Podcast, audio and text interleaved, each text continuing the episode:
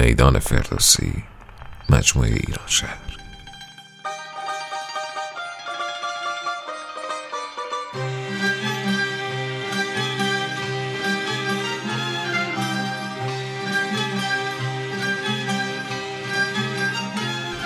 معرفی و تشریح گاه شماری و جشن های ایران باستان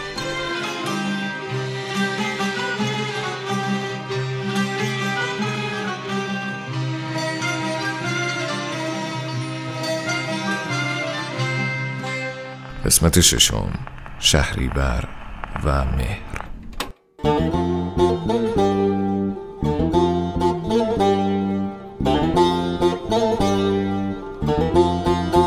سلام پیمان فیاس هستم و همراه دوست عزیزم فرشاد شهری در ششمین قسمت. از مجموعه پادکست های ایران شهر در خدمت شما هستیم. مجموعه ایران شهر یک مجموعه کوتاه هشت اپیزود است که ما در این هشت قسمت گاه شماری و جشنهای ملی ایران باستان رو خدمت شما معرفی می‌کنیم. لازم به ذکره که این هشت قسمت تنها یک مجموعه کوتاه بین فصل اول میدان فردوسی و فصل دوم میدان فردوسیه. میدان فردوسی که ما در اون پنجاه اثر برتر در حوزه شاهنامه پژوهی رو خدمت شما معرفی می‌کنیم و مطالب این پنجاه کتاب رو خدمت شما تشریح می‌کنیم. در واقع ما در پادکست های میدان فردوسی آرای شاهنامه پژوهان رو در یک قرن اخیر بررسی می‌کنیم و خدمت شما معرفی می‌کنیم. و مجموعه ایران شهر صرفا یک مجموعه کوتاه بین فصل اول و دوم میدان فردوسیه. خب اگر مطالب رو دنبال کرده باشید می‌دونید که در این اپیزود رسیدیم به ماهای شهریور و مهر. دوتا ماه بسیار مهم که من قراره در این اپیزود خدمت شما توضیحاتی رو در خصوص گاه شماری این دو ماه خدمت شما عرض بکنم. پس بریم به سراغ ماه اول یعنی ماه شهریور.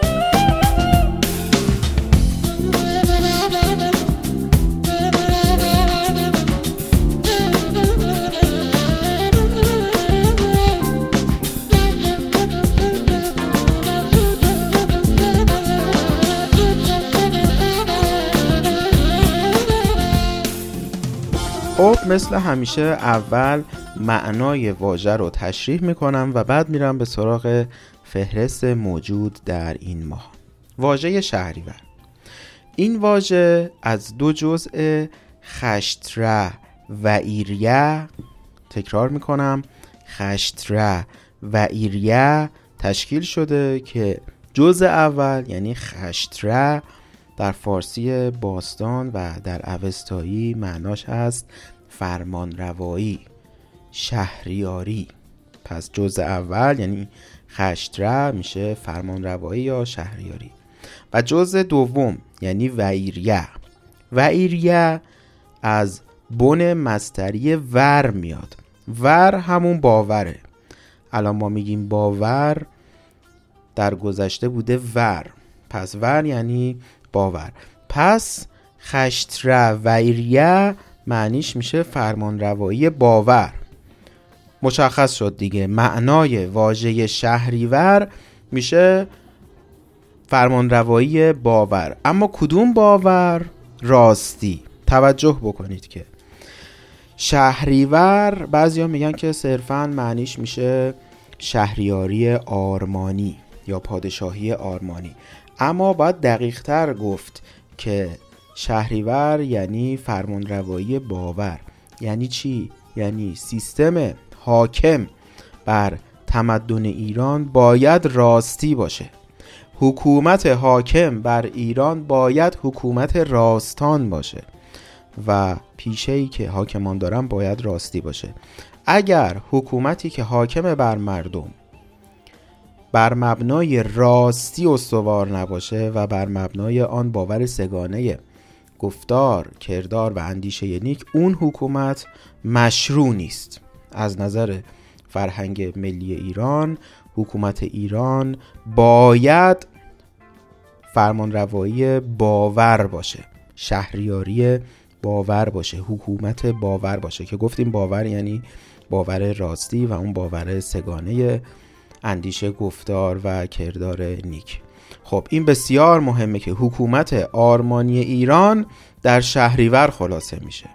امشاسپند شهریور که من در اینجا توضیح دادم. یک مفهوم سیاسی داره. می‌بینید که چقدر همه چیز با طبیعت پیوند داره و از مقولات آسمانی و خرافاتی به دور انسان ایرانی رو زمین زندگی می‌کنه. من گفتم که همشاسپند خورداد. آب بود همشاسپند مرداد. گیاه بود اینا همه نگهبان آب نگهبان گیاه و حالا می‌بینید شهریور که مفهوم کاملا سیاسی داره.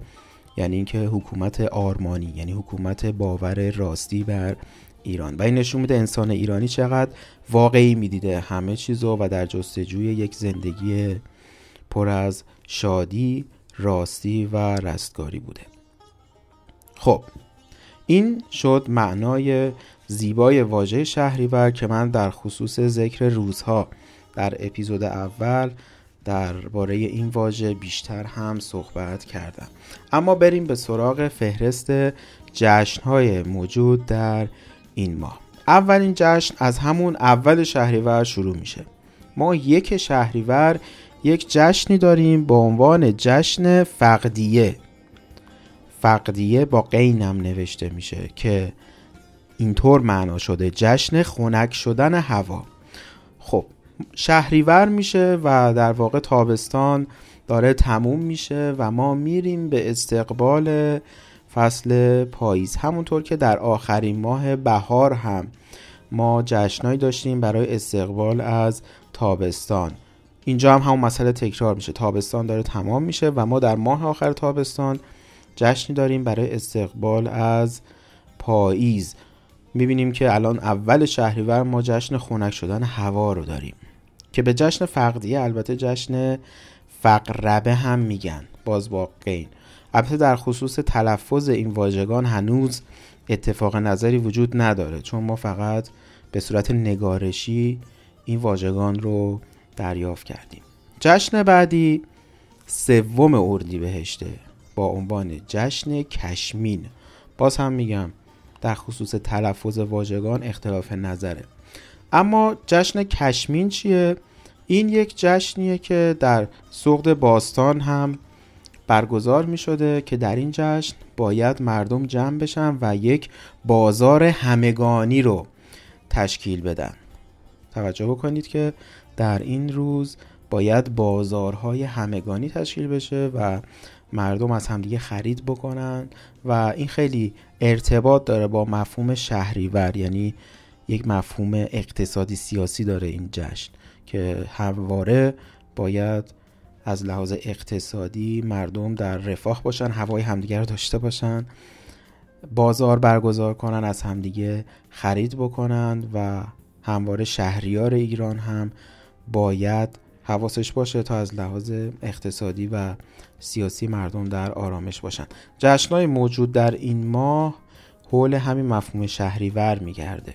این رو هم من باید یادآوری بکنم که اگر خاطرتون باشه در اپیزود مربوط به ماه فروردین یعنی اپیزود سوم ایران شهر من گفتم که یک سفره داریم به عنوان سفره می‌زد که ریشه سفره هفت بوده و در این سفره باید هفت تا نماد هفت امشاسپند قرار داده بشه که در اونجا نماد امشاسپند شهریور سکه بود.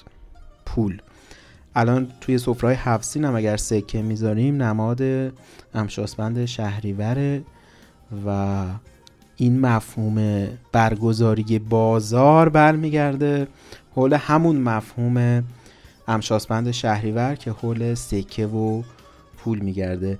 ما در پانزدهم شهریور هم در ادامه خواهم گفت که باز جشنی داریم که در این جشن باز باید یک بازار همگانی برگزار بشه و این برمیگرده به یکی از نمادهای امشاسپند شهریور که همون سکه یا پول. خب جشن بعدی چهارم شهریوره که جشن اصلی این ماهه جشن شهریورگان. خب بازم باید تکرار بکنم که ما در هر ماه یک جشن اصلی داریم و اون جشنیه که نام روز و ماه یکی شده. عنوان روز چهارم از هر ماه شهریوره پس چهار شهریور ما جشن شهریورگان داریم که در این جشن باید یک آتشی برپا بشه در بلندی ها یا هر جا ولی صرفا برای ستایش و گرامی داشته شهریور به عنوان شهریاری آرمانی و در واقع فرمانروایی باور راستی. چرا آتش؟ من اینو توضیح دادم قبلا. چون آتش هم نماد راستیه. آتش می‌تونه نماد شهریور باشه. چون آتش هم راستی میاره و هر چیزی که قلقشی داشته باشه رو از بین می‌بره تا صرفا اون وجه خالص عنصر باقی بمونه. بر همین آتش هم با یک نمادیه که یادآوری می‌کنه شهریور رو و مردم این روز رو پاس میدارن به خاطر گرامی داشته امشاسپند شهریور و یادآوری شهریاری آرمانی. این مفهوم بسیار مهمه. یعنی این جشن من گفتم همواره جشنامون با تفکر بوده با خرد ورزی بوده. صرفا جمع نمی شدیم فقط بزنیم و برقصیم. در این جشن مردم باید یک مروری بکنن و ببینن که آیا حکومت حاکم بر ایران در خور امشاسپند شهریور هست یا خیر. توجه بکنید تک تک مردم وظیفه دارند که فرمان روایی باور رو بر ایران حاکم کنند. فرمان روایی باور راستی همون سگانه گفتار کردار و اندیشه نیک. در واقع در این جشن ایرانیان باید آگاهی سیاسی داشته باشند و تجدید پیمان کنند با امشاسپند شهریور و اینکه حتما در ایران یک پادشاه یا یک حکومتی داشته باشند که در راستای فرمانروایی باور یعنی راستی گام برمیداره یا حداقل تلاششون رو بکنن که تمدن ایران رو به این سو پیش ببرند از لحاظ سیاسی. یک چیز دیگه هم که گفته میشه اینه که در این روز کوروش زاده شده. یعنی زاد روز کوروش در همین چهارم شهریوره بسیار هم جالب احتمالا به این خاطر این روز رو به عنوان زاد روز کوروش ذکر کردن چون شهریورگانه. یعنی آن معنای پادشاهی آرمانی ایران رو در کوروش می‌دیدند. که سعی می‌کرد مهربان باشه با مللی که مغلوب بودن به نیکی رفتار بکنه و غیره. خب پس اینم در خاطر داشته باشید که زاد روز کوروش هم همین چهارم شهریوره. جشن بعدی هشتم شهریوره با عنوان خزان جشن یا جشن خزان. البته در اول مهرم این جشن برگزار میشه و انگیزش مثل همون جشن اول شهریوره. یعنی تابستون داره به پایان می‌رسه و ما داریم به استقبال پاییز میریم. این از جشنهای مهم بوده در روزگار کهن که با سوارکاری، چراغانی و آزین خانه ها و آتش افروزی بر بام ها همراه می شده خب می‌رسیم به جشن بعدی که پانزدهم شهریوره. در این روز یعنی پانزده شهریور باز ما یک بازار همگانی داشتیم که روایت شده در سقد و فرارود یا همون ماورا و نهر باستان این جشن برگزار می شده این هم یک جشن بسیار مهمی بوده. توجه بکنید پس ما دو تا جشن داشتیم که برای استقبال پاییز بود و دو تا جشن داشتیم که در اون بازار همگانی تشکیل می شد این بازارها میگم بیشتر مفهوم سیاسی داشتن. چون اقتصاد هم جزی از سیاسته. یعنی مردم باید حواسشون به هم باشه از لحاظ مالی تمکن داشته باشن به همدیگه کمک بکنن و همینطور حکومت باید از لحاظ مالی به فکر مردمش باشه. این جشن بسیار جالبه که حول مسائل اقتصادی و سیاسی برگزار میشه. اما جشن آخر که سیوم شهریوره. این جشن یک گاهنباره. گاهنبار پیتی شهم اگه بخوایم گاهنبار رو نگیم بعد بگیم جشن پیتی شهمگاه که سیوم شهریور برگزار میشه. باز مثل تمام جشنهای گاهنباری این جشن مدتش پنج روزه. یعنی از 26 تا 30 شهریور این جشن برگزار میشه که البته روز آخر جشن اصلی. البته این هم گفته میشه که بعضیا اینطور برگزار می‌کنن که از 27 تا 31 شهریور و 31 شهریور رو زمان جشن پیتی شهمگاه می‌دونند. خب این بود ذکر جشنهای ماه شهریور و گاه شماری شهریور ماه. خیلی زود باید بریم به سراغ ماه مهر که مطلب در این خصوص بسیار زیاده. ماه مهر ماهی است مثل فروردین که بسیار جشنهای زیادی در اون وجود داره و حتی روزگاری این ماه مهر از ماه فروردین مهمتر هم بوده چون جشن مهرگان از جشن نوروز در بازه های زمانی خاصی مهمتر بوده یعنی زمانهایی که آین مهر در ایران گسترش بیشتری داشته. با ذکر این مقدمه میریم به سراغ ماه مهر. خب می‌رسیم به ماه بسیار مهم مهر که من گفتم که در کنار فروردین مهر ماه از مهمترین ماه های سال ایرانیه. ما دو تا ماه بسیار مهم داریم. یکی فروردین به خاطر جشن بزرگ نوروز که گفتم یک جشن پنجاه روزه است و دومی ماه مهر به خاطر جشن مهرگان. و این نکته جالبه که در بره هایی از زمان جشن مهرگان مهمتر از جشن نوروز بوده. مثلا در گاه شماری هخامنشی اصلا آغاز سال نو از همین مهر بوده یعنی از پاییز. و جشن اصلی هخامنشیان همین مهرگان بوده نه نوروز.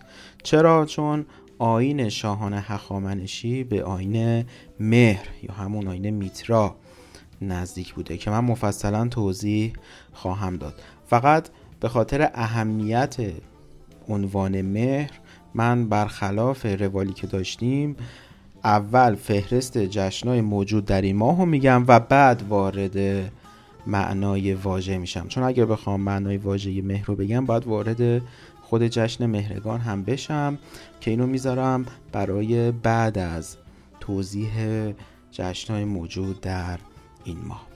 خب جشن اول ماه مهر. اولین جشن در اولین روز ماه مهر برگزار میشه. جشنی هست با عنوان میسرکنه تکرار می‌کنم میسرکنه یا میتراکانا یا مهرگان. که بزرگترین جشن هخامنشی در ستایش و گرامی داشت میترا بوده. و همینطور این روز آغاز سال نو در گاه شماری هخامنشیه. اینو خاطرتون باشه. جشن مهرگان در این دوران در همون یکم مهر به قول بسیار از پژوهشگران برگزار می شده یعنی با شروع ماه مهر در همون روز اول که روز سال نو گاه شماری هخامنشی هم بوده مهرگان هم برگزار می شده اما بعدها این جشن به 16 مهر اومده چون روز 16 هم از هر ماه عنوانش از مهر و عنوان روز و ماه یکی می شده پس جشن مهرگان رو در این روز برگزار می کردن. اما در روزگار کوهنتر این جشن در روز اول هم برگزار می شده حالا از وقتی که این جشن به 16 مهر جشن مهرگان به 16 مهر منتقل شده برای اول مهر هم همون جشن رو نگه داشتن. یعنی ما هم روز اول مهر چون این جشنی داریم برای گرامی داشته میترا گفتم با عنوان میسرکنه یا میتراکانا یا مهرگان و هم 16 مهر. خب می‌رسیم به جشن دوم که در 13 مهر یعنی تیر روز از ماه مهر برگزار میشه. بسیار جالبه که این جشن عنوانش از جشن تیرگان. یعنی ما دو تا جشن تیرگان داریم که من قبلا جشن تیرگان اصلی رو توضیح دادم اما ما در تیر روز ماه مهر هم جشن تیرگان داریم که گرامی داشته ستاره باران آور تیشتره چرا؟ چون پاییز دیگه شروع شده ما بارانهای پاییزی رو داریم و مردم به خاطر شروع فصل باران این مناسبت رو برگزار می‌کنن تا یک خوش آمدی بگن به شروع بارش های پاییزی و زمستانی و در واقع به استقبال باران برند. خب پس ما دو تا جشن تیرگان داریم که باید خاطرتون باشه. جشن بعدی شانزدهم مهره یعنی مهروز از ماه مهر که جشن مهرگان برگزار میشه. مهمترین جشن ماه مهر و حتی مهمترین جشن سال ایرانی در تقویم هخامنشی. جشنی بزرگ که در ستایش ایزد میسره یا همون میترا که بعدا شد مهر برگزار میشه. خب بازم تاکید می‌کنم اینجا که در اصل جشن مهرگان روز اول مهر که شروع سال نو هخامنشی بوده برگزار می شده و بعدها منتقل شده به 16 مهر و برای اول مهر هم یه مهرگان کوچکتری گذاشتند خب توضیح مهرگان بمونه که من در ادامه بحث می‌خوام مفصل در خصوص جشن مهرگان توضیح بدم. برسیم به آخرین جشن. در ماه مهر که در 21 مهر یعنی رامروز از ماه مهر برگزار میشه. این جشن عنوانش هست جشن رامروزی. خب اگر اپیزود اول ایران شهر رو گوش داده باشید می‌دونید که 21 هر ماه عنوانش هست رام. یعنی در گاه شماری ایرانی 21 هر ماه رو میگن رام. رام یعنی آرامش و شادمانی. رام در واقع یک ایزده. حالا چرا ما جشن رامروزی رو در 21 مهر داریم؟ مگه چه اتفاقی افتاده که ما باید جشن آرامش و شادی برگزار بکنیم؟ چون این روز گفته میشه که روز قلبه کاوه و فریدون بر زحاکه دوستانی که شاهنامه خوندن می‌دونن که فریدون گفته میشه که جشن مهرگان و پای گذاری کرده به مناسبت شکست زحاک اما خب این یک شکل افسانه ای از روایات مربوط به جشن مهرگانه و روایت تاریخیش میشه همون مطالبی که در خصوص سال نو هخامنشی گفتم.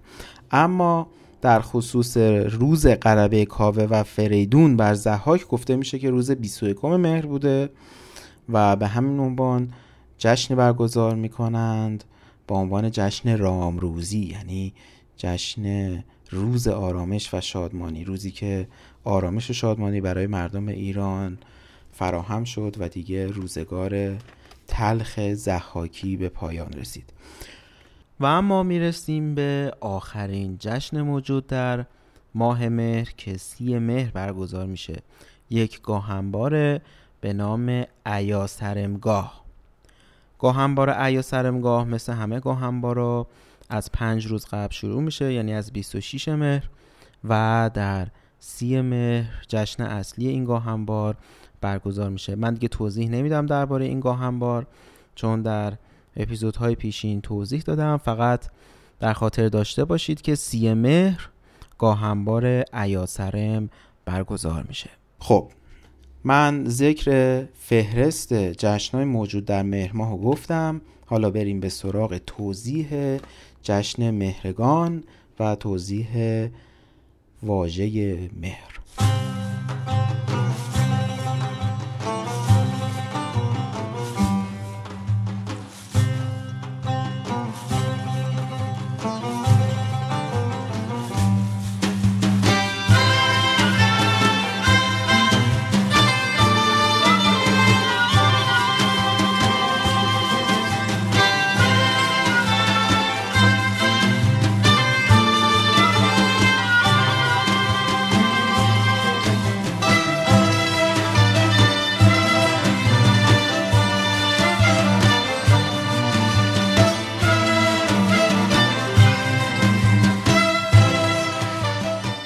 مهرگان و نوروز از روزگار باستان از جمله دو جشن بزرگ مورد توجه بودند.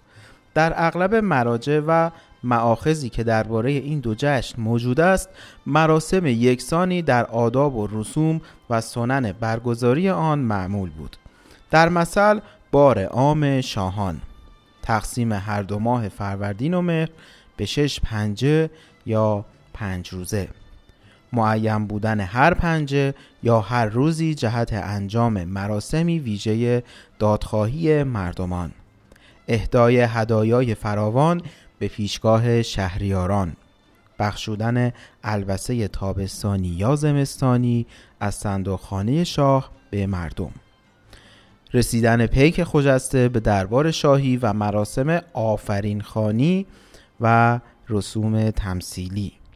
گستردن خان نوروزی و مهرگانی نوروز بزرگ و نوروز کوچک و مهرگان بزرگ و مهرگان کوچک. خب خیلی از مواردی که من الان ذکر کردم در اپیزود سوم ایران شهر که مخصوص فروردین بود و من آینهای نوروزی رو اونجا توضیح دادم می‌تونید مواردی که گفته شد و در همونجا تشریحش رو جستجو کنید. مثلا تقسیم ماه به شش پنجه یعنی چی؟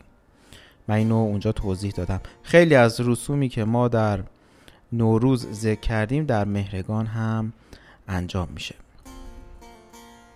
خب منصوب کردن بسیاری از رویدادهای بزرگ و مورد توجه دینی و ملی به این دو جشن نیز از موارد یکسان نوروز و مهرگان است. قدمت هر دو جشن به شاهان باستانی می‌رسد و به این شاهان بزرگ منصوب شده. از جمله نوروز که به جمشید می‌رسه و مهرگان به فریدون نسبت داده میشه. خب این هم از شباهت های دیگر نوروز و مهرگانه که فلسفه نوروز با داستان جمشید پیوند می‌خوره و فلسفه مهرگان با داستان فریدون. توجه بکنید که فلسفه نوروز که با داستان جمشید پیوند می‌خوره مفهومش میشه مبارزه با دیوان درون. و فلسفه مهرگان که با داستان فریدون پیوند می‌خوره مفهومش میشه مبارزه با ظلم و تبعیض و استبداد. پس چی شد؟ در فلسفه نوروز ما این نگاه داریم که باید با دیوان درونمون مبارزه کنیم که مثل جمشید اسیر آز نشیم اسیر تکبر نشیم و ما در فلسفه مهرگان با این نگاه مواجه میشیم که باید با دیوان بیرونی مبارزه کنیم. مثل فریدون که به جنگ زحاک رفت. یعنی انسان ایرانی همواره باید در دو جبهه بجنگه. در داستان جمشید با دیوان درونش باید بجنگه تا مثل جمشید سقوط نکنه و این هم جالبه که سقوط جمشید مساویه با سقوط ایران. چون وقتی جمشید سقوط می‌کنه ما می‌بینیم که دوره هزار ساله زحاک شروع میشه.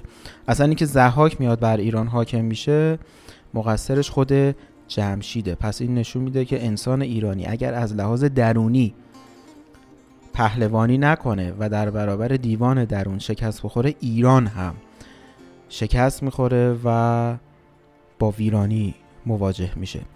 و انسان ایرانی باید در جبهه دوم هم بجنگه مثل فریدون که به جنگ ظلم و ستم و تبعیض و استبداد رفت و زحاک رو شکست داد. این همون فلسفه حماسی و پهلوانی اندیشه ایرانیه که مربوط میشه به فروهر همان پهلوان باوری که من گفتم. خب پس برای بار آخر من تکرار می‌کنم. در فلسفه نوروز. ما داستان جمشید رو داریم که میشه مبارزه با دیوان درون و در فلسفه مهرگان ما داستان فریدون رو داریم که میشه مبارزه با دیوان بیرونی و این دوتا جشن مکمل هم هستند. بزرگترین جشنهای ایرانیان یکی نوروز یکی مهرگان چون مکمل هم هستند. یکی مربوط میشه به مبارزات درونی انسان و دیگری مبارزات بیرونی انسان. نوروز آغاز بهار و اعتدال ربیعی یا حلول خورشید در برج حمل است و مهرگان آغاز نیمه دوم سال و یا به اعتباری آغاز سال هخامنشی و فصل پاییز و حلول خورشید در برج میزان می باشد.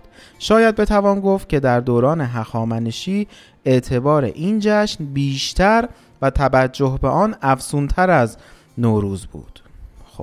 توجه کنید که در دوران هخامنشیان ما آغاز سال رو با جشن مهرگان داشتیم و جشن مهرگان مهمتر بود از نوروز. چرا؟ چون هخامنشیان اکثرا آین مهری داشتند خب به ویژه آنکه اهمیت و اعتبار مقام مهر در دوران هخامنشیان بسیار مورد توجه است. پیش از شروع به اصل گفتار در آغاز به دو نکته اشاره می شود. نخست نام مهرگان است. خب برسیم به توضیح نام مهر. مهر به گونه ای که خواهد آمد به شکل میترا نام یکی از مورد توجه ترین و بزرگترین ایزدان هندو ایرانی است. توجه بکنید مهر همون میترا یک ایزد هندو ایرانیه که در 1400 سال پیش از میلاد یادش در سنگ نوشته ای آمده. در اوستا سروده زیبا و بلند به وی منسوب است و در آثار کهن سانسکریت به ویژه وداها و کهنترین جزء آن یعنی ریگ ودا به اهمیت مقام مهر اشاره شده یا همون میترا. بیگمان جشنی ویژه این ایزد بزرگ زرتشتی و پروردگار جالب توجه هند و ایرانی و قوم آریایی در سالیان گذشته وجود داشته است. در اوستا مهر بزرگترین ایزدان است و در مقدمه مهریشت آمده که اهورامزدا وی را در بزرگی و شکوه و توانایی همقدر و همسنگ خود آفرید. نام این ایزد در سانسکریت میترا و در اوستا میترا و در پهلوی میتر آمده. به گفته یوستی به معنی و مفهوم رابطه و پیوندی است میان روشنایی و نور و فروغ ازلی. پس میترا مفهومی داره با این عنوان که پیوندی است میان روشنایی و نور و فروغ ازلی یا همون مهر. خب بنا به رأی دارمستتر مهر به معنی دوستی و محبت است. به معنی پیشرو دوستی و داور بزرگ می باشد از اغلب این صفات و القاب برمی آید که بیشتر ایزد مهر به عنوان یک داور و مجری عدالت و موکر بر پیمان و عهود مردم است که با دقت و وسعت عمل نظارت در دایره عمل خود می نماید. در وداها کهنترین آثار هندوان نیز نام این پروردگار بزرگ ایرانی بسیار آمده است. در وداها بیشتر به معنی رفیق، همدم و یاری کننده است. در اوستا میترا کسانی را که به او دروغ گویند به نامش عهد و پیمانی بندند که بدان وفا نکنند در سراسر قلمرو و مملکت هر جایی که باشند تعقیب کرده و به کیفر میرساند. پیمانی که بسته می شود محترم است. چه پیمان با یک مزدا پرست باشد و چه پیمان با یک دیو پرست توجه بکنید که اهمیت پیمان برای انسان ایرانی آنچنان بزرگ بوده و آنچنان در اولویت بوده که اگر این پیمان با یک دیو فرست بسته می شده دیو فرست یعنی کسی که آینی غیر از خداپرستی داره. انسان ایرانی باید بر اون عهد وفا می کرده و این نشون میده که انسان ایرانی چقدر به راستی اهمیت قائل بوده. توجه بکنید اهمیت به پیمان یعنی اهمیت به راستی. چون اگر کسی پیمانی ببنده و به عهدش وفا نکنه میشه یک انسان دروغگو. میشه یک انسانی که راستی در وجودش نداره و هر لحظه رنگ عوض می‌کنه. و این بسیار دردناکه که ملتی که پرچم راستی رو در فرهنگ ملل برافراشته کردند با فرهنگ غنی که داشتند در قرنهای بعدی به آنچنان سقوطی افتادند که ما می‌بینیم در دیوان حافظ. حافظ بزرگترین دردی که داره ریاکاری ایرانیانه. حافظ آنچنان از ریا شکایت می‌کنه و آنچنان راستی رو پیشه خودش می‌گیره که مشخصه چقدر ریاکاری در بین مردمان اون عصر گسترش داشته که حافظ مجبور شده انقدر از ریاکاری بگه. و محققین معتقدن که دیوان حافظ دیوان مبارزه با ریاکاری و دروغه. خب این یک دردیه که ما بهش مبتلا شدیم متاسفانه و باید محققین بررسی کنن که چطور یک ملت می‌تونه در یک چالشی بیفته که فرهنگش انقدر دچار یک تناقض صد درصدی بشه. اما نکته دیگه ای که اینجا مشخصه اینه که میترا یا مهر اگرچه که یک قاضیه اما در هیئت یک سرباز هم هست. و خودش شخصا میاد و با دشمنان راستی مبارزه می‌کنه. با دروغگویان مبارزه می‌کنه. پس مهر دشمن دروغه و پاسبان پیمان. پیمان چیه؟ همون پیمان راستی محبت و دوستی میان تمام طبیعت حتی حیوانات. من اینو در اپیزودهای قبلی هم گفتم که در فرهنگ ملی ایران انسان از طبیعت و از حیوانات و گیاهان جدا نیست. و اگر پیمانی که انسان با هستی بسته دچار انقطاع بشه مهر به دشمنی با اون شخص هم میاد. یعنی اگر کسی ظلم بکنه به حیوانات یا ظلم بکنه به محیط زیست و طبیعت در واقع شکننده پیمان انسان ایرانی با خدای خودش بوده و اینجاست که مهر در واقع با او دشمن میشه. و همچنین متوجه شدیم که مهر از جنس نوره. این داور و قاضی هستی که دشمن پیمان شکنانه از جنس نوره. و اینجاست که مهر و چه تشابهی داره با خورشید. چون خورشید هم از جنس نوره و ما به خورشید مهرم میگیم. و انتخاب بسیار درستیه که مهر از جنس نور باید باشه. در فرهنگ ملی ایران نور نمادهای معنوی بسیار زیادی داره که گفتنش در این اپیزود نمی گنجه. اما اینو می‌تونیم اشاره بکنیم که ما وقتی وارد یک فضای تاریکی میشیم قدرت تشخیص نداریم. و نوره که وقتی بتابه به اون محیط ما قدرت تشخیص پیدا می‌کنیم. خب مهرم گفتیم یک قاضیه که بر ما مشخص می‌کنه که کی پیرو پیمان راستیه و چه کسی پیرو پیمان راستی نیست. پس از این منظر میشه گفتش که انتخاب نور به عنوان مهر بسیار زیباست. ایزد مهر همواره کسانی را که پیماندار باشند یاوری می کند و فروشیان به وی فرزندان دلیر و پارسا می دهند.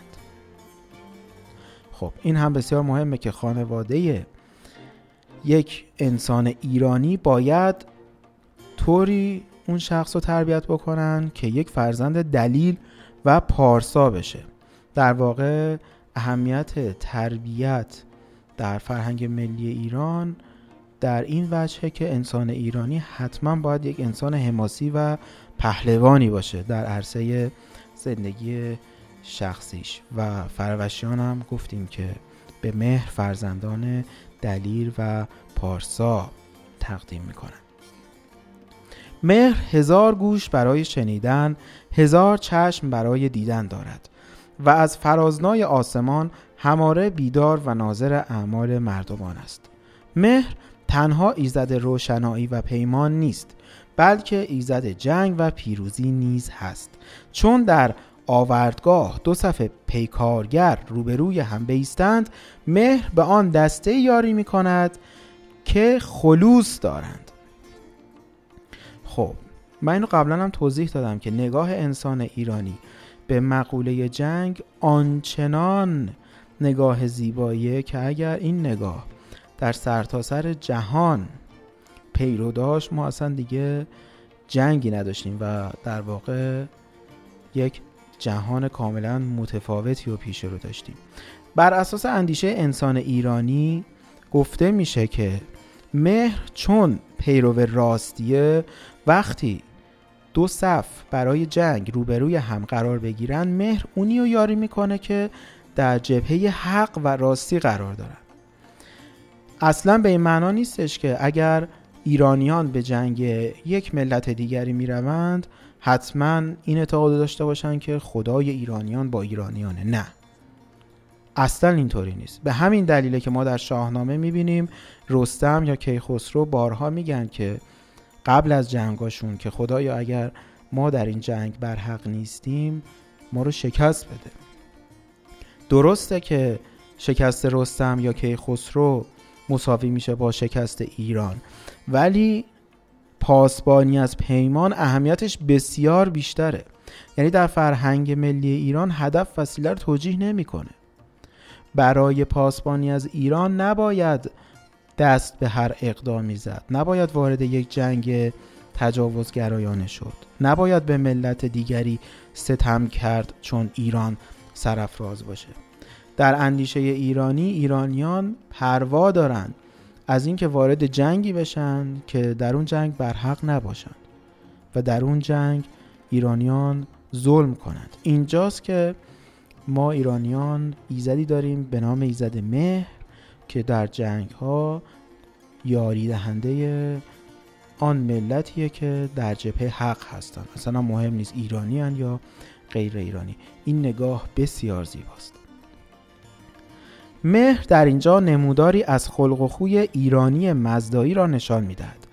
وی دشمن بی امان دروغ و دروغگویان است. هیچ کس ام از رئیس خانواده کت خدا و شاه نسبت به وی دروغ نتواند گفت. چون مهر از دروغ بیش از هر چیز و هر خلافی آزرده می شود به همین جهت هر جایی که دروغ باشد و دروغگویی وی به تندی به آن سوی فرود می آید و دروغگویان را به سختی کیفر می دهد همانسان که جنگاوران با ایمان را یاری می دهد جنگاورانی که نسبت به وی بی ایمان باشند هیچگاه روی پیروزی را نمی بینند مهر دلیر و جنگاور است. ناراستان را برمیاندازد و زبانه خشمش گناهکاران پیمان شکن را از بن تباه می کند و در عوض با کسانی که پاس و حرمتش را نگاه دارند قدرت و پیروزی برای آنها پدید می آورد اما باز هم نیروی انتقامش دشمنان را تعقیب می کند و هرچه هم که نیرومند باشند پیروزی هیچگاه به سراغشان نخواهد آمد. خب همین که ایزد مهر دلیر و جنگاوره باعث میشه که این ایزد به غرب بره یعنی به امپراتوری روم و اونجا بشه ایزد جنگ. البته رومی ها گونه دیگری با ایزد مهر برخورد کردند و کاملا متفاوت در بخشهایی با اعتقادات ایرانیان. در اعتقادات ایرانیان مهر اگرچه که ایزد جنگ هم هست ولی همواره در خدمت ایرانیان نیست در خدمت راستیه. ولی ما در روم می‌بینیم که این ایزد در اختیار سپاه روم گویا و در جنگ ها جوری از این ایزد ستایش می‌کنند که گویا این ایزد صرفا در خدمت خودشونه و دیگه اون وجه قاضی بودنش به این صورت که در ایران برجسته است ما در روم نمی‌بینیم. مهر ایزدی است که شکوه و حشمت میبخشاید. نعمت و ثروت ارزانی میدارد. خانه و خانواده را سرشار از سرور و شادی می کند و در عوض خانمان دشمنان و بیمهران را ویران می سازد خب بیمهران در واقع کسانی هم هستند که بی عشق هستند. این مهر با عشق هم پیوند می‌خوره و ما در فرهنگ ملی ایران می‌بینیم مهر همون دوستیه و دوستی همان عشق. و ایزده مهر در واقع با بیمهران هم میجنگه. و اینجاست که عشق میشه یک فرهنگ. در فرهنگ ملی ایرانیان که ایزد خودشون هم داره. مهر ایزدی است که وظایف بسیاری از ایزدان را به تنهایی عهدهدار است. ایزد جنگ روشنی و فروغ پیمان مهر و دوستی حافظ خانواده و شهر و کشور بخشنده ثروت و نعمت پیروزی شهریاری قدرت و تسلط داور اعمال در روز واپسین راستی و کلام راست و کلام زیباست که همه از شهریار فرماندار کت خدا بزرگ خانواده و افراد عادی از او پناه می جویند. هرگاه دو نفر در جای عهد و پیمانی ببندند دستها را راست نگه داشته نام او را بر زبان می آورند. هرگاه به کسی تجاوز شود دستها را نگه داشته و از او یاری می‌خواند خب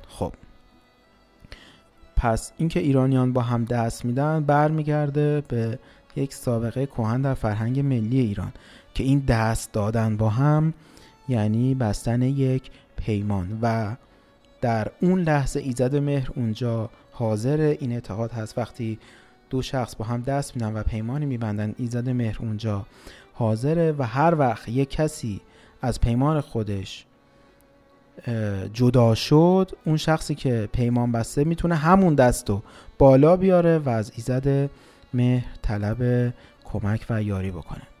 خب برسیم به نقش ایزد مهر در روزگار هخامنشیان و اینکه من خواهم گفت ایزد مهر بسیار نقش مهمی داشته در جنگاوری هخامنشیان. آن چیزی که در میدان جنگ باعث پیروزی میشه ایمان سربازانه. و چون ایزد مهر در آن روزگار در ایران بسیار طرفدار داشته و ایزد جنگ هم بوده و ایزد جنگاوری همین باعث می شده که سربازان ایمان داشته باشند یعنی به خاطر یک دلیلی به جنگن. صرفا سربازانی مزدور نباشند. درست برخلاف انتهای دوران ساسانیان که ما می‌بینیم سربازان ایرانی روحیشون از دست دادن ایمانشون رو گم کردند و یک فساد سیاسی هم بوده و از این منظر ناامیدند. از سردمدارانشون و می‌بینیم اعرابی که پیشینه جنگی خاصی ندارند و جنگاوران بسیار برجسته ای نیستند و تعدادشون هم بسیار کمتر از اونیه که بیان یک امپراتوری مثل ایران رو به زانو در بیارن اما پیروز میشن. چرا به خاطر ایمانی که داشتن و نوع ایمانشون در نوع جنگاوریشون اثر داشته. و اینجاست که ما می‌بینیم در روزگاری که آین مهر در بین ایرانیان بسیار فراگیر بوده ایرانیان پیروزتر هم بودن. نه فقط در سطح سربازان بلکه در سطح پادشاهان. باز ما کوروش کبیر رو می‌بینیم که به خاطر اعتقاداتی که داشته برخوردش با ملل دیگه بسیار متفاوت بوده. گفتیم که این ایزد ایزد راستی هم هست و در واقع پیمان راستی در میان تمام اجزای طبیعت بسته میشه و از این منظر نباید به حتی غیر ایرانی هم ستم و تجاوز کرد. البته در خصوص اینکه آیا کوروش مهری بوده یا نه حرف بسیار زیاده. اما حداقل اینو می‌دونیم که در اون روزگار آین مهر بیشتر از همه فراگیر بوده.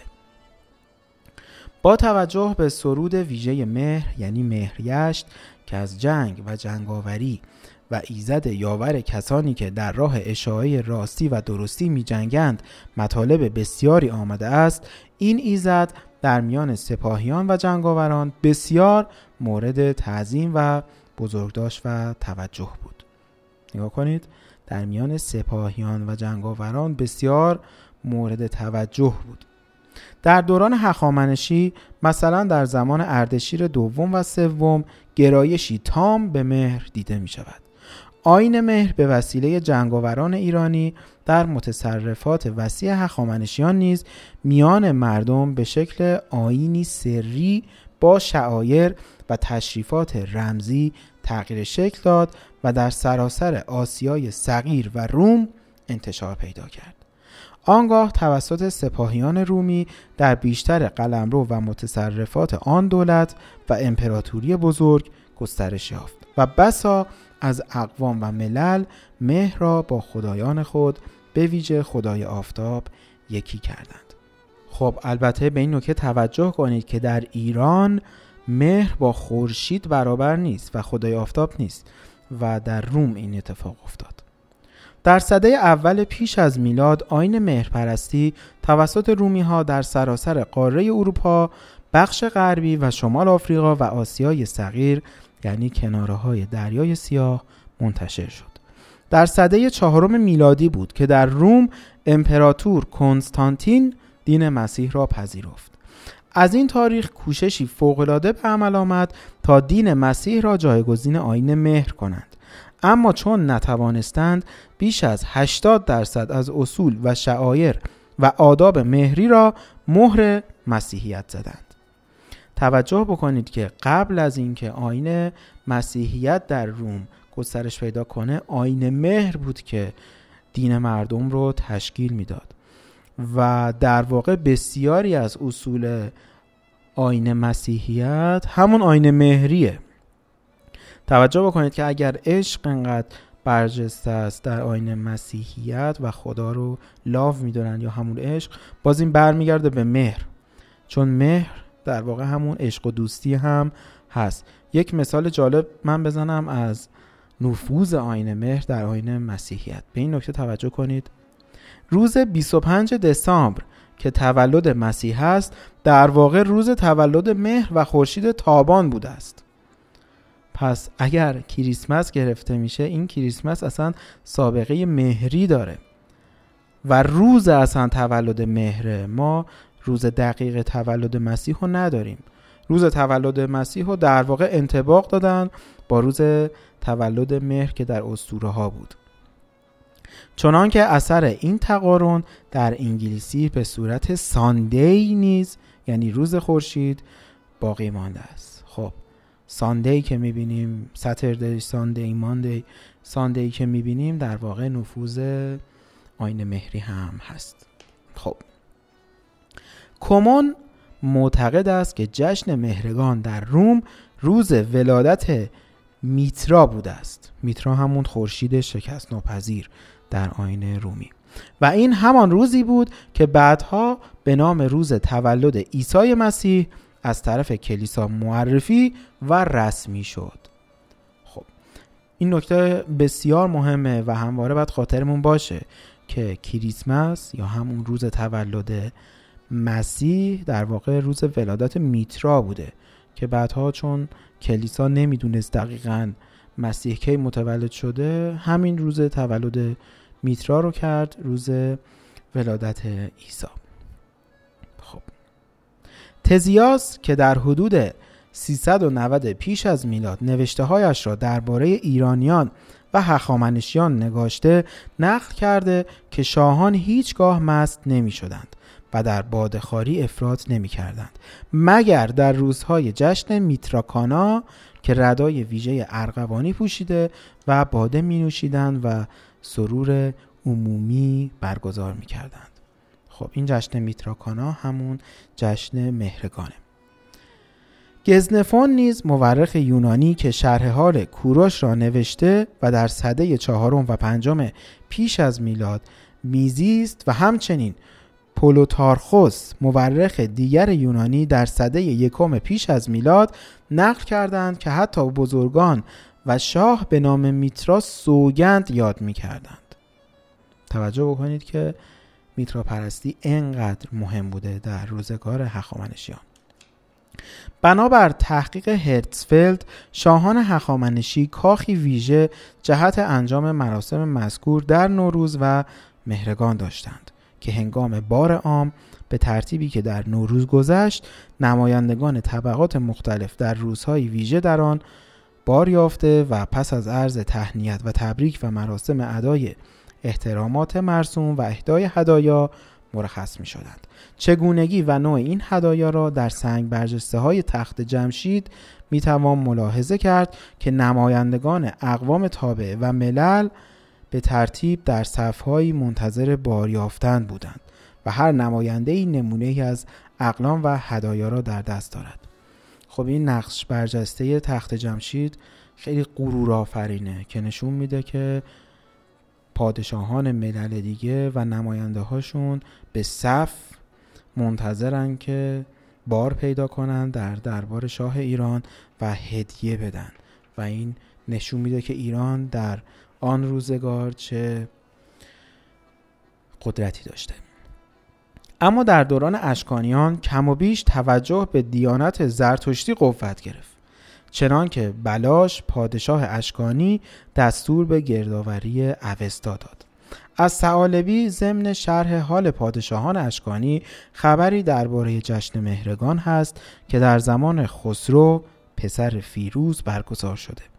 از این شهر دریافت می شود که جشن مهرگان با همان تشریفاتی که در دوران هخامنشی برگزار می شد در زمان اشکانیان نیز مورد توجه و عمل بوده است.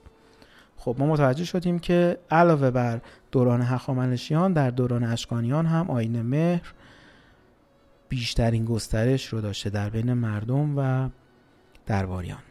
همچنان که این پیوستگی از عصر هخامنشی از سوی به اثار پیش از آن وجود داشته یعنی تا به دوران فریدون به پس از آن نیز یعنی زمان ساسانیان منتقل شد و حتی در دوران اسلامی نیز مهرگان چنان که شرح آن خواهد آمد با شکوه و جلال برگزار می شد و چنان که در ابتدای نوشتار اشاره شد بسیاری از مراسم آن با نوروز یکسان بود. در ایام جشن مهرگان هر روزی را نوایی ویژه و دستگاهی در موسیقی بود که نواخته میگشت. خب من در باب نوروز گفتم که موسیقی هایی داشتیم با عنوان نوروز که در جشن نوروز نواخته می‌شد. در خصوص مهرگان هم همینه. ما الهانی داریم با عنوان مهرگان. هر روزی از این جشن بزرگ را آهنگ و لحنی ویژه بود. چون مهرگانی، مهرگان بزرگ و مهرگان خوردک که متاسفانه صرفا اسامی این الهان برای ما باقی مانده است. خب ملودی ها رو نداریم ولی همین هم نشون میده که موسیقی در ایران باستان و در فرهنگ ملی ایران چه جایگاه برجسته ای داشته. در این جشن شاه تاج ویژه‌ای بنابر قول بیرونی بر سر می نهاد که شکل آفتاب بر خود داشت. انگیزه بر سر نهادن چنین تاجی شاید به تحقیق آن بوده که روز مهر روز خورشید تابان بوده. همان سفره که در نوروز یاد شد نیز در مهرگان گسترده می‌شد. خب ما همون سفره ای که در نوروز داشتیم یعنی سفره می‌زد در جشن مهرگان هم باید اون سفره رو برپا کنیم. دستگیری از مستمندان و بینوایان چون نوروز از شعایری بود که انجام می‌دادند. همچنین رسم بود که هر خانواده جهت تازه عروسان و نودامادان هدایایی در این روز میفرستادند. از جمله مراسمی دیگر آنکه هر نوزادی چون در روز مهرگان متولد شود یا نام مهر یا نامی که کلمه مهر در ترکیب آن باشد بر نوزاد می نهادند چون مهر، مهراب، مهرازر، مهرسپند، مهرافرین، مهرگان، مهربان، مهرورنگ، مهرزاد، مهرشاه، مهرداد، مهرنوش، مهرچهر و مهرنگیز، مهربانو، مهرناز و اسامی دیگر. خب این خیلی جالبه. ما می‌تونیم از همین استفاده کنیم و اگر فرزندمون در ماه مهر متولد میشه می‌تونیم بنابر یک سنت ملی. اسمی انتخاب بکنیم که جزی از مهر در اون وجود داشته باشه. خب آین دیگری هست به نام آین گشت. ببینیم گشت چیه. واژه گشت تلفظ محلی و سنتی است که از همان گشت و مستر گشتن می آید چون همه اهالی در برگزاری این مراسم به نحوی که خواهد آمد سهیم هستند آن را مراسم گشت می نامند. اهالی از پیر و جوان وارد شده کوچک و بزرگ در میدان ده گرد می آیند. سپس با شادی و هلهله و ساز به راه می افتند و به یک یک خانه ها میهمان چند دقیقه‌ای صاحب خانه هستند و جشن مهر ایزد را به او تبریک می گویند.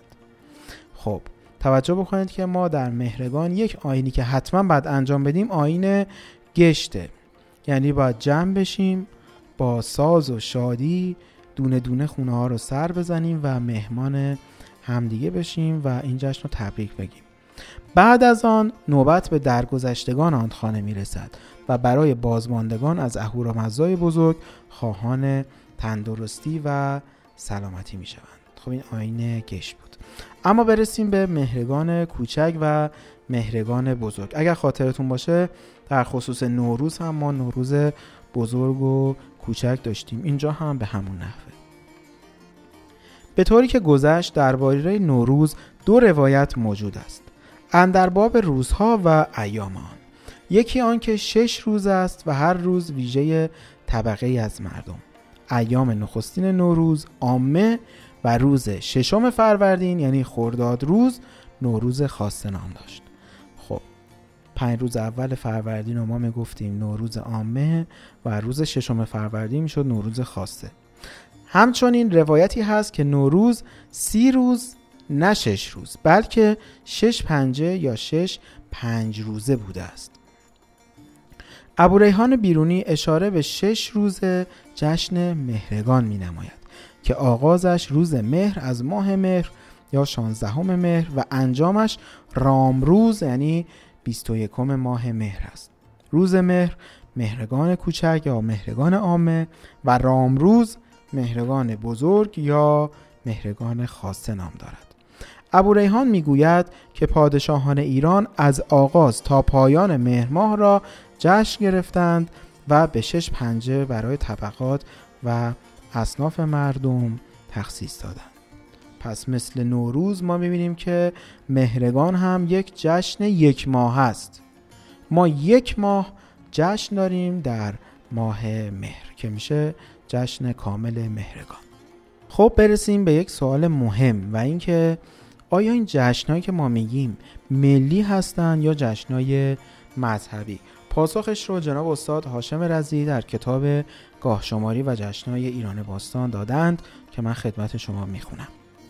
جشن ها اغلب مربوط هستند به دورانهایی پیش از زرتشت چنان که نوروز مربوط است به دوران جمشید و یا مطابق با تحقیقاتی که گذشت حتی گاهنبارها به روزگار آغازین آریاها گره می‌خورد و صده را به دوران شاهی هوشنگ شاه مربوط می‌دانند. تیرگان نیز مربوط است به دوران منوچهر و روایت افسانه‌ای آرش کمانگیر. البته می توان چنین نتیجه گرفت که این جشن های کهن که جنبه های استوار ملی تاریخی و اساطیری داشتند در دستمایه تقویم مزدای زرتشتی نظم و سامان یافتند و به وسیله مدارک مکتوب به زمانهای بعدی انتقال پیدا کردند. خب می‌بینید که همه این جشن ها ملی هستند نه مذهبی. جمشید، منوچهر، هوشنگ، آرش اینها همه شخصیت های اساتیری ما هستن نه شخصیت های مذهبی. و همه اینها اصلا برمیگردن به قبل از زرتشت. ما باید توجه بکنیم که این جشن ها مذهبی نیستن و ملی هن. و به همین دلیل هم میشه در روزگار فعلی اینها رو پاس داشت و زیبایی ایرانی بودن رو به ملل دیگر نشون داد. فارغ از خرافای مذهبی که با دنیای مدرن نسبتی ندارند و ما می‌تونیم با افتخار این جشن ها رو به دنیا معرفی کنیم. اما دلیل جشن.